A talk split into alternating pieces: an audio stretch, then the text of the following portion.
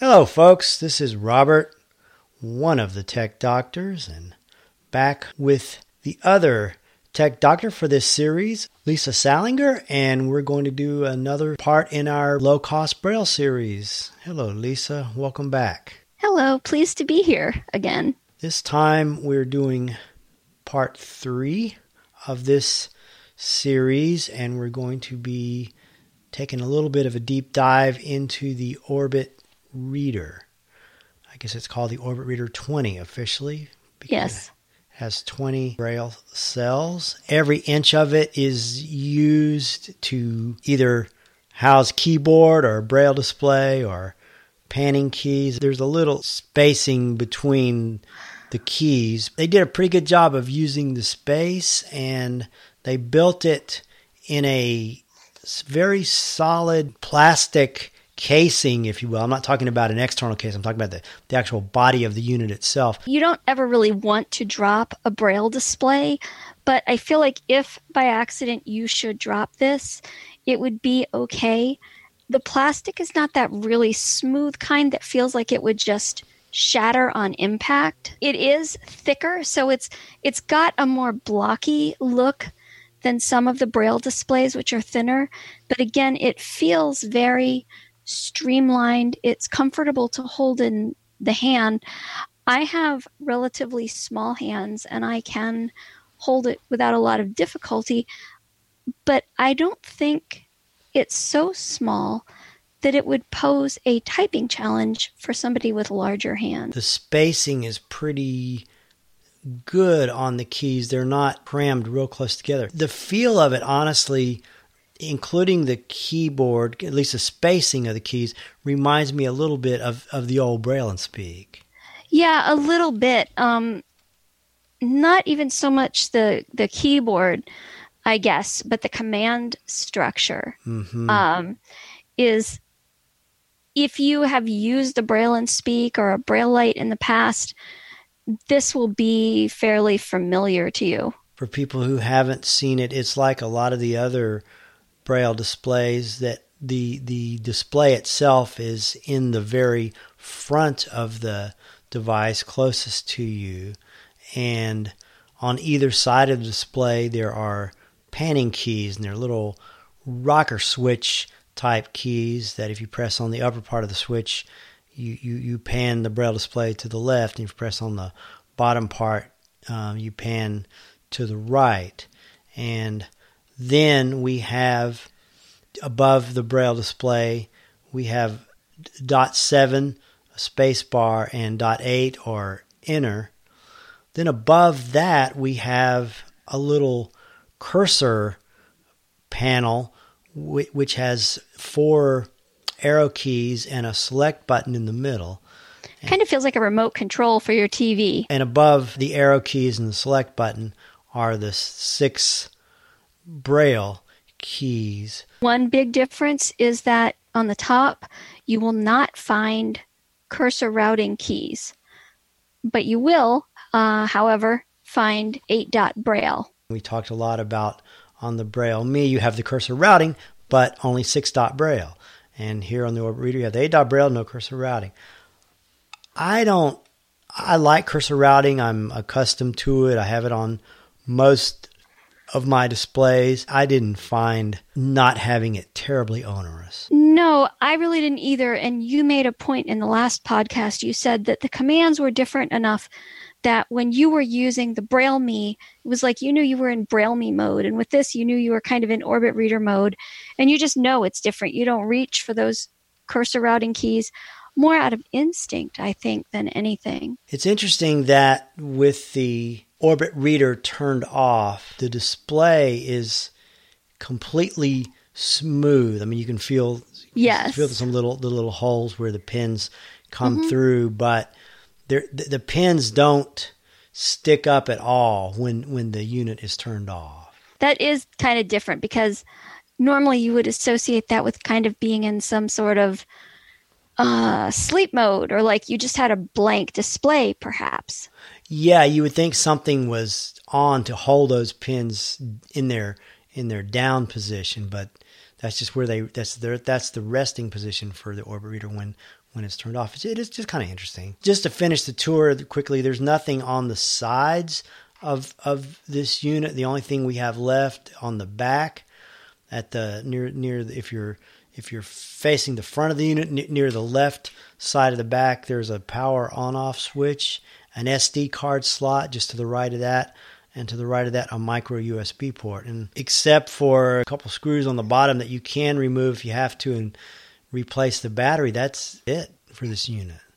Yeah, the battery is replaceable, but it's not really like okay, I have one battery that I use and then I have a spare that's charging. It's not that kind of user replaceable battery. It's more like you use the one until the end of its life and then you get a new battery and you undo the screws and you put them in. There is one other interesting thing about the Orbit Reader as far as the description, and that is that in the front, on the left front and right front corners, there are two holes on each corner, and those you can put. Their suggestion was key rings. I was even thinking like firm notebook rings. You could put those through and then attach some kind of strap to them mm-hmm. uh, so that you could wear the unit. I'm a case nerd. I like good, secure cases. And this unit did not come with any case. Now, Executive Product sells a fitted leather case for the Orbit Reader, and I haven't yet seen that case. I can't remember the exact price, but it is somewhat pricey. I think it's around 90 or $100? Last time I looked, it was 110 110 Okay. Mm. Orbit Reader, last I knew, sold a case, I think it was 22 95 Depending on what you are looking for in a case, you might or might not be disappointed with this case. It is a large, functional, sort of square nylon zippered case.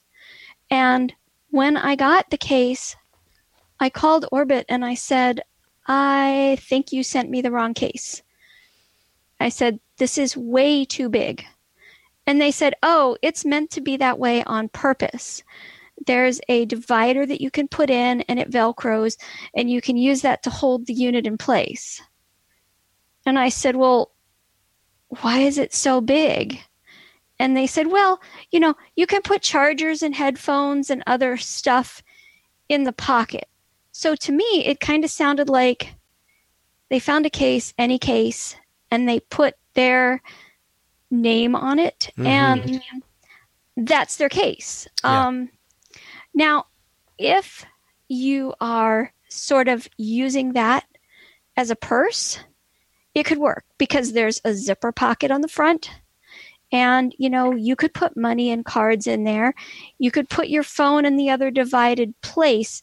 But again you have to hold it flat when you open it. It is a nice sturdy case. It just to me is not an appropriate size for the unit.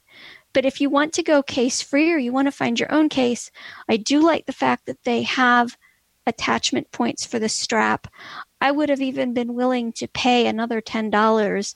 You know, here's your strap and here's your rings, uh-huh. but it doesn't affect the overall performance of the unit. The executive products case is designed for you to be able to put the orb reader around your neck and stand up yeah. and use it. And I was confused when they talked about headphones. I should just clarify this because on neither of these displays is there any audio output. Mm-hmm. The Braille Me has beeps.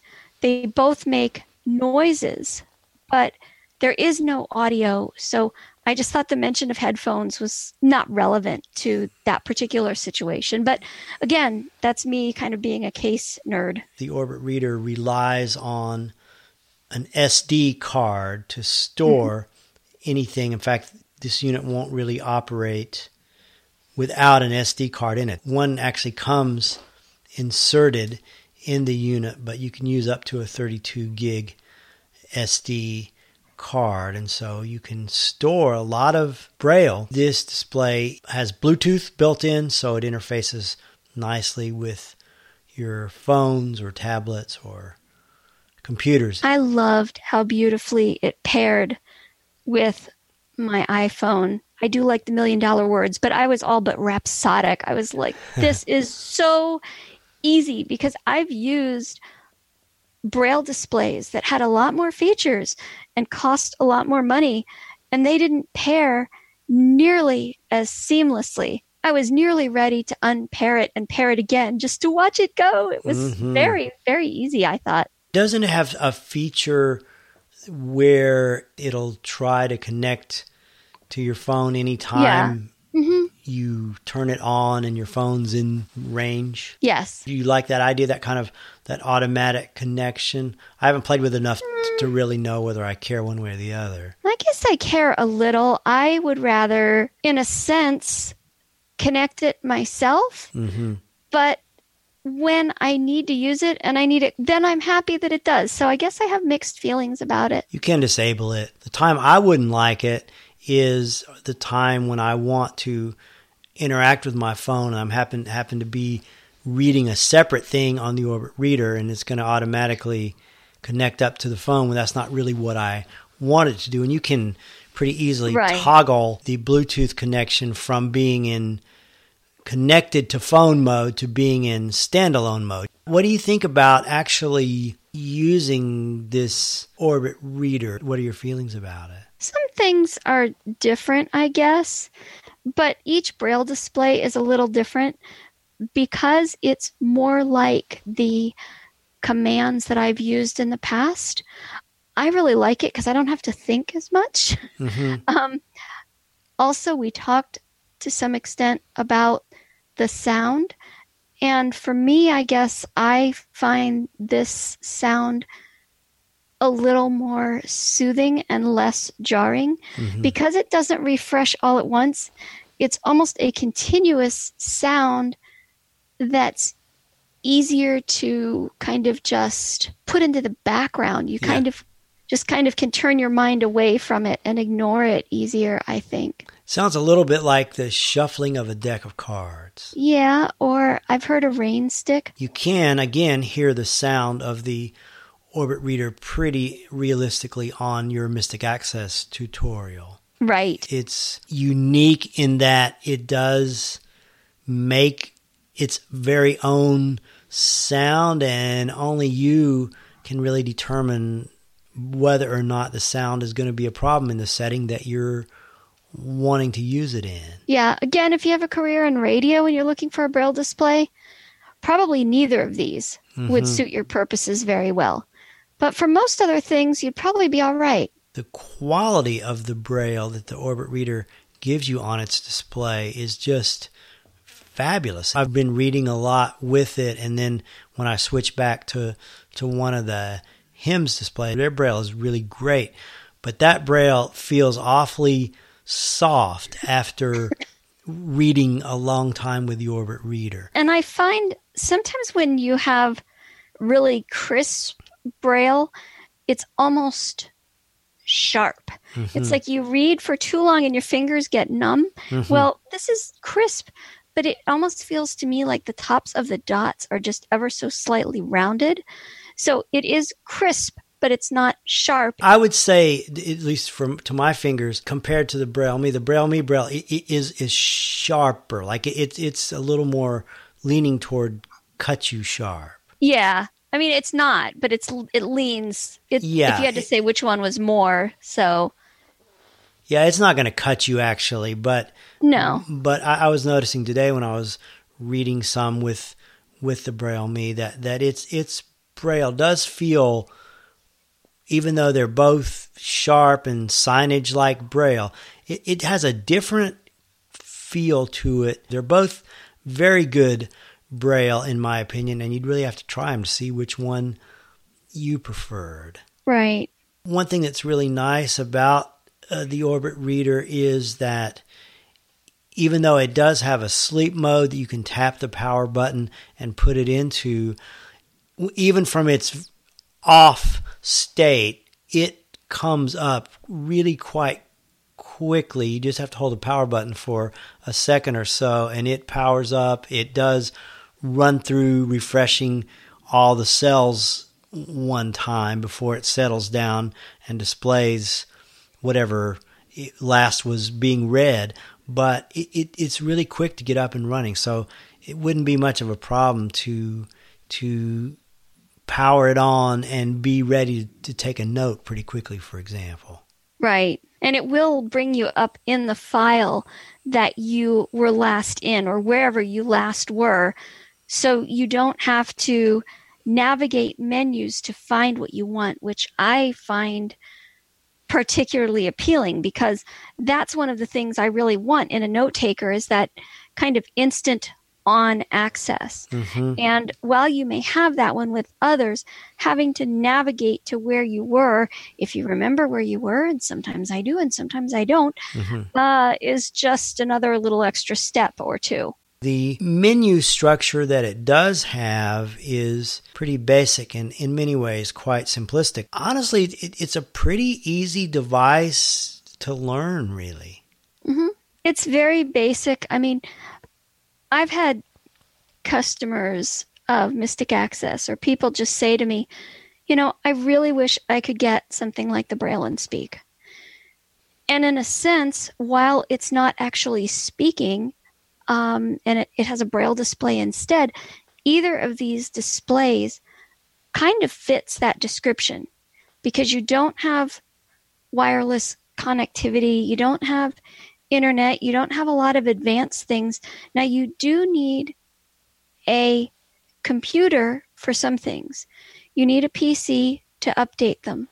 You need a PC if you, or access to one, if you want to transfer books to the SD card unless you have a friend who can kind of just hook you up. I know somebody who has an Orbit reader and she doesn't have or use a computer. And so she and her friend send these SD cards back and forth in the mail like people used to do with cassettes and the one will load her up with books and send it back. Mm-hmm. And then when she's done, she sends it back and they do it all over again. But, you know, that is an option if you kind of want Braille, but you want these lower tech options. Yeah, it's a good point. It is a very basic device, but it has some pretty good reading commands. I mean, it, has a pretty good search feature so that you can find what you're looking for in your text. It, it's pretty uh, good about letting you navigate by paragraphs and so forth. Of course, it doesn't support marked up files like DAISY files or EPUB files. And the Orbit Reader doesn't do any translation. Right. What you see is what you get, which, depending, can be a really good thing because some people will write grade three, or some people who either have read Braille a long time or are learning Braille have their own shorthand. Yeah. So you're not going to have a display get all fussy on you because it doesn't understand and can't translate your shortcut or your shorthand. It will just give it back to you exactly as it got it. It's kind of like there are advantages and disadvantages to everything. Yeah. You know, and the disadvantage is it doesn't translate. But I mean, I could see the day, for example, if we go completely to UEB. I think eventually, you know, displays could drop the grade two braille. Well, what about relics like me who like to write in grade 2 mm-hmm. um, it will it won't be a problem because it's just what you see is what you get. What you put in is exactly what you get out. There are lots of Braille translation options, some of them paid like Duxbury and some of them free. There are three programs that come to mind. There's WinTrans from NFB, and APH has two.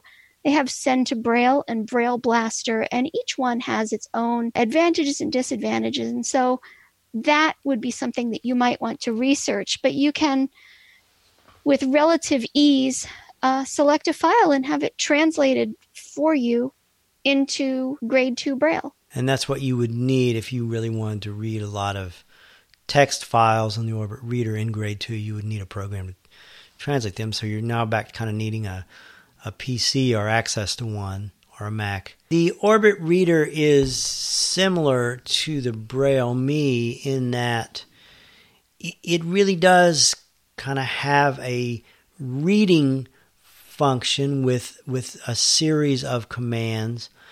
And then it sort of has a different editing function with a series of commands somewhat different commands depending on whether you're reading or editing. And i suppose some would or maybe wouldn't like that. I personally am really fine with that because it's nice that you can't issue chord commands or commands with the space bar when you're editing so you don't ever accidentally t- start typing fast and end up pressing a space along with a key and it thinks it's a chord and it suddenly you find yourself back at the top of the file or something. Right. You can't edit by mistake. And it does take a little getting used to. But I think, especially for brand new users, it provides a certain level of security. And if you've used it for a while, it's still kind of secure because you know, like you said, that you're not going to accidentally edit something important or end up in a file in a place where you hadn't intended to be.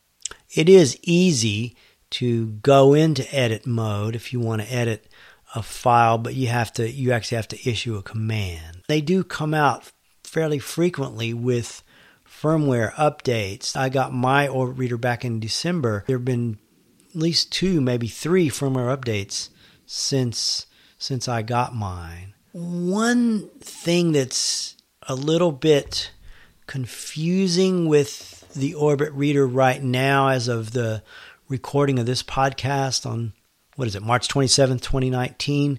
Yes. It's a little bit uncertain exactly who is going to be selling and distributing the Orbit Reader. At this, I bought mine through the American Printing House for the blind. At this moment, however, it's my understanding that they are not selling the Orbit Reader.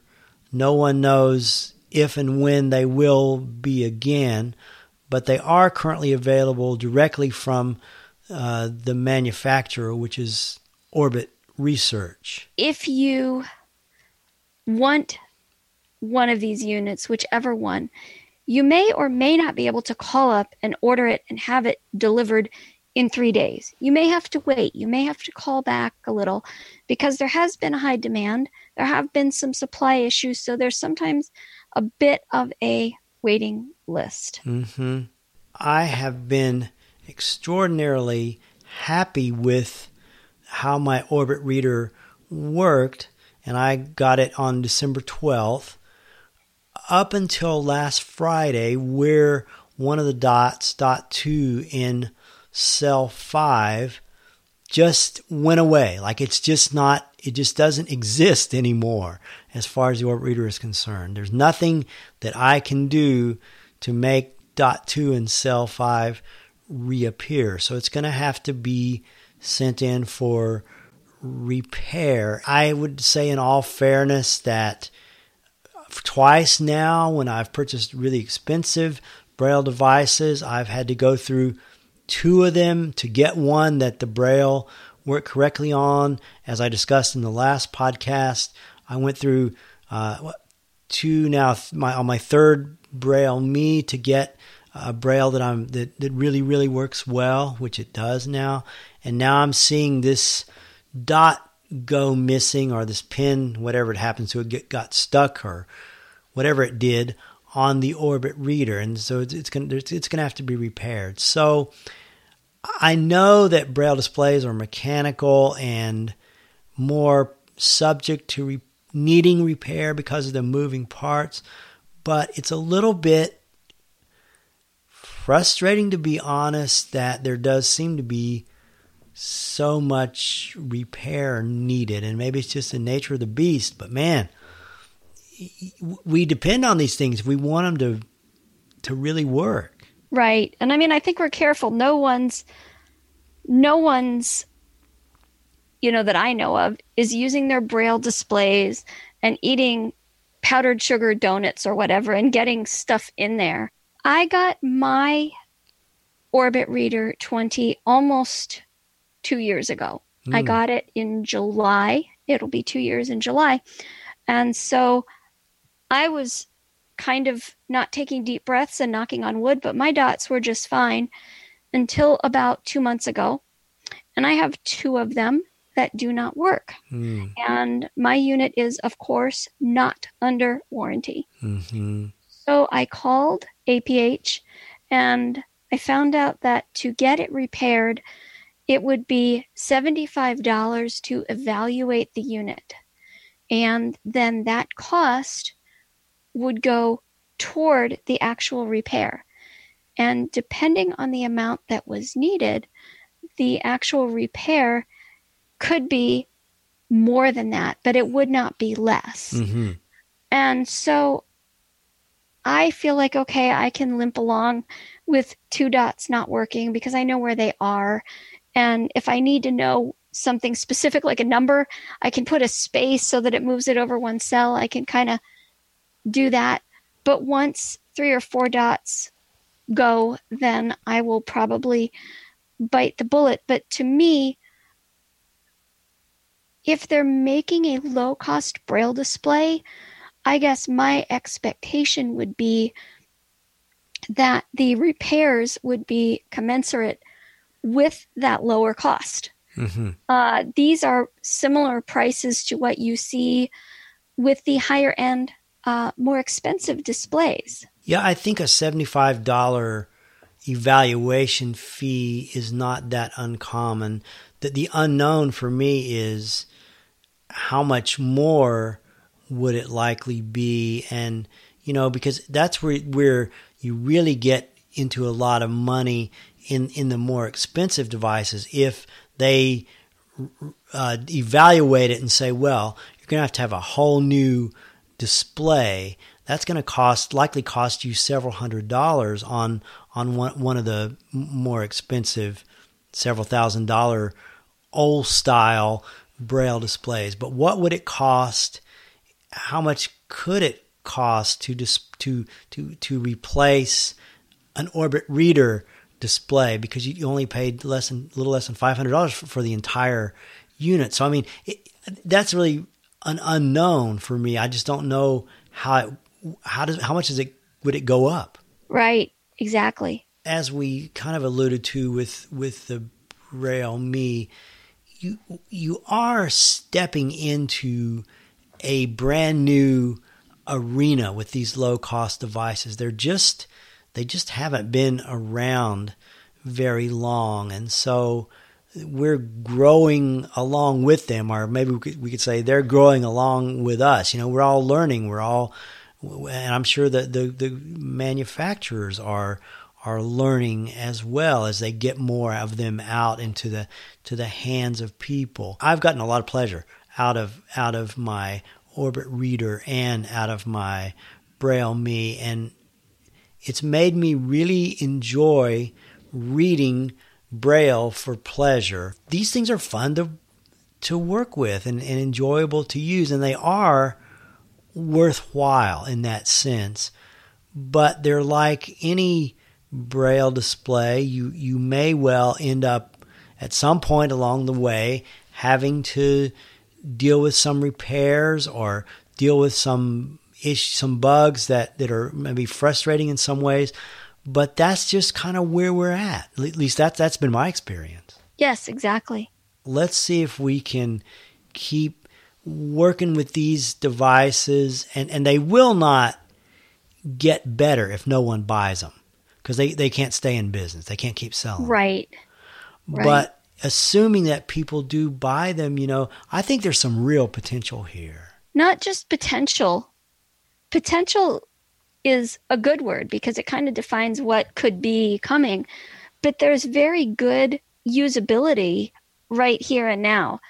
You can kind of, I feel, buy either one of these with relative confidence. You don't have to feel like, okay, this is really uh, cutting edge. This is for early adopters.